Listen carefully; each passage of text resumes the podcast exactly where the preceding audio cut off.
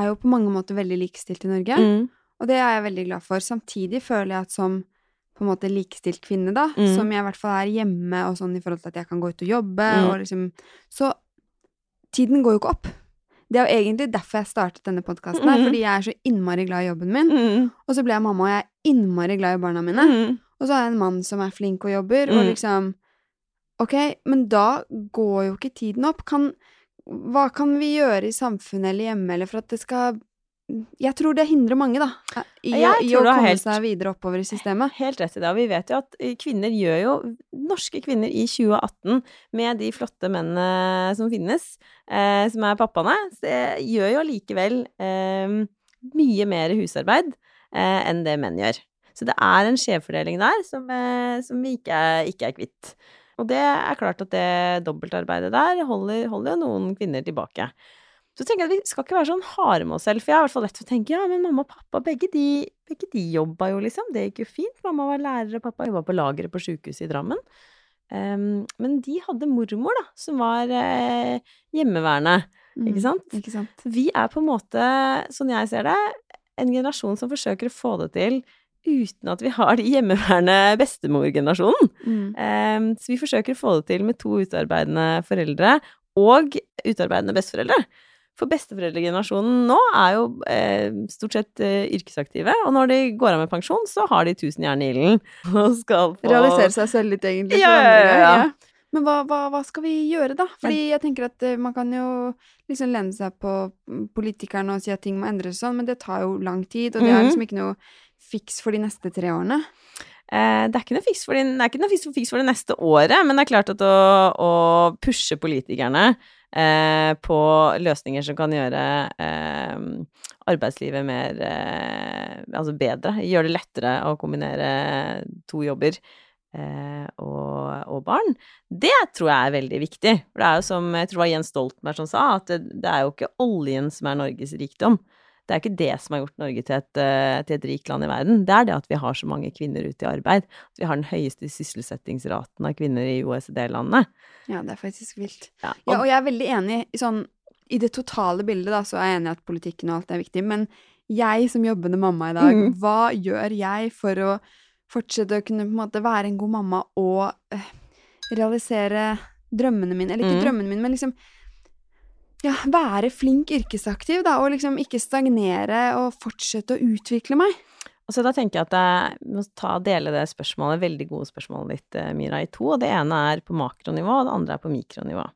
Og hvis vi tar på makronivå først, um, Kan ikke du forklare hva makronivå er sånn? på sånn overordnet samfunnsnivå Ja. og mikronivå, det er hva jeg helt personlig kan gjøre, og du helt personlig kan gjøre. Så hvis vi tar på overordnet samfunnsnivå, så handler det om å få altså gjør det, altså det vi jobber med i Ski, er jo å få selskaper til å legge til rette for eh, at man kan ha flere eh, kvinner i leder, lederstillinger i selskapet.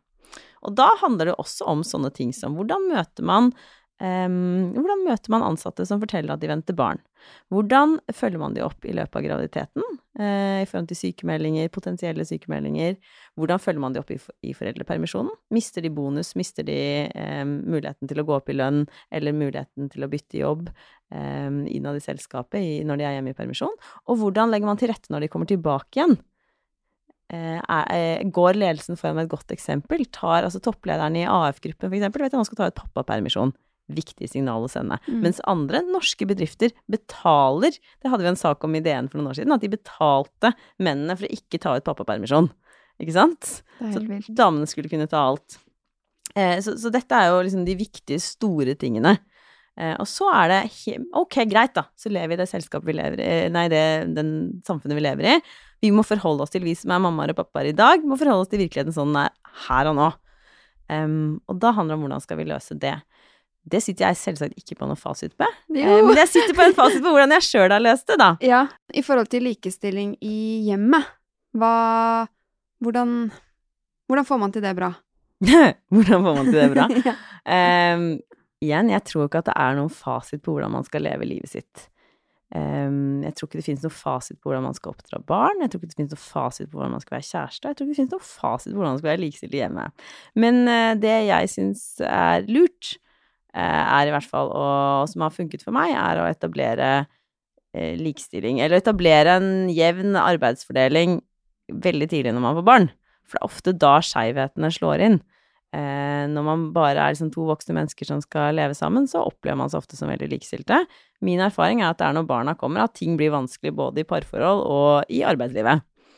Um, så jeg har i hvert fall rådet alle venninnene mine som har fått barn etter meg, til å sørge for å spa spare opp så mye ferie som mulig, sånn at far kan være hjemme så lenge som mulig med det første barnet rett etter at det er født. At man har så mye At man kanskje har, hvis det er mulig, klarer å spare ferieukene sine, sånn at man kan være hjemme en måned sammen eh, med det første barnet. Sånn at de skjønner greia fra Sånn at man fra dag én, helt riktig, ikke blir eksperten og assistenten. Mm. Så er det fortsatt sånn at det er mor som ammer, men da kan, det er så utrolig mange andre ting han kan være eksperten på. Da kan han være den som er eksperten på badeungen, han kan være eksperten på bleieskiftene, han kan være eksperten på å kle på på morgenen. Ikke sant? At man, man etablerer veldig tydelig at, at vi er to, dette er vårt felles prosjekt. Det er mm. ikke meg og babyen, og så er det deg. Ehm, Og da skinner det eh, Blir det lettere med fordelingen etter hvert som barna vokser òg, fordi man er et team? Det er i hvert fall det liksom forskningen sier også, da. At, Ja. eh, at det å sette, sette strukturen tidlig er lurt. Veldig viktig. Og jo tettere man, barnet klarer å knytte seg til far Det er veldig mange som syns det er vondt det med å gå ut i jobb igjen etter perm, og det har jeg all forståelse for. Jeg har grini for det sjæl. Eh, men, eh, men å prøve, i hvert fall jeg prøvde å fortelle meg selv at men dette er lurt, fordi at det, hvis jeg skal ha et godt liv, så trenger jeg barn som er eh, så knytta til pappaen sin som mulig, i tillegg til å være knytta til meg. Jeg trenger at de har to foreldre de kan gå til når de gråter. Jeg trenger at de har to foreldre som kan gå på foreldremøter, eller som kan, er greit at legger de på kvelden. Og da trenger de å få litt tid, eh, tid sammen. At vi etablerer, etablerer det.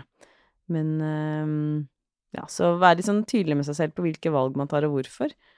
Når man har fått barn, så må man være utrolig mye hardere på å prioritere tida si, da.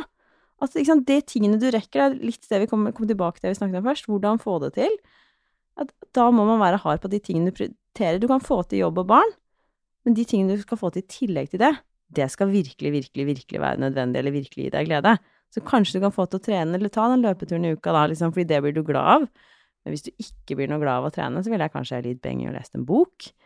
Ja, du kan få til å møte den venninna, liksom. Hvis det er en venninne som du går derfra og bare kjenner at er, hjertet ditt er fullt av glede, og du bare blir så peppa av å prate med henne og er så glad for at hun er i livet ditt. Men ikke hvis du går derfra og føler deg litt sånn nedtrykt, og at hun har trykket på alle de negative punktene dine.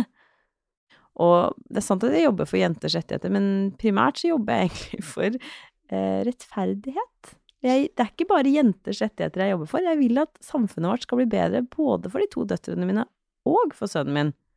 Og så sier folk ofte ja, men er ikke likestilling kommet langt nok da, Susanne? Herregud, er det ikke nok nå? Men vet du hva?